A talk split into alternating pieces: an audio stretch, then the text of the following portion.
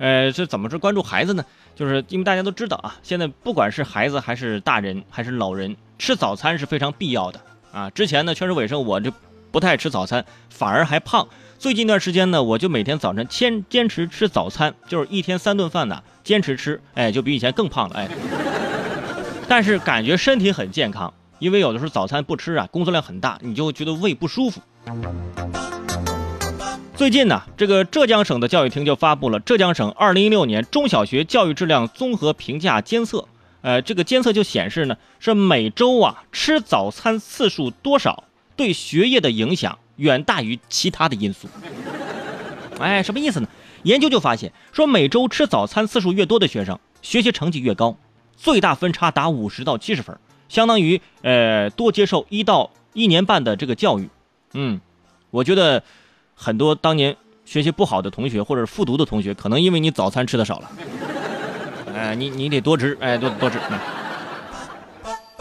大家可以回想一下自己上学的时候，每天你有没有吃早餐？你说我每天也吃早餐呢，我吃的比别人还多，为什么我学习也不好呢？哎，这也不是一个唯一的原因，还有其他的因素，是不是？可能你吃的太饱，消化消化这个这这个浪费大量的体能，上课的时候就就困了，就发饭晕，是吧？也有可能，嗯。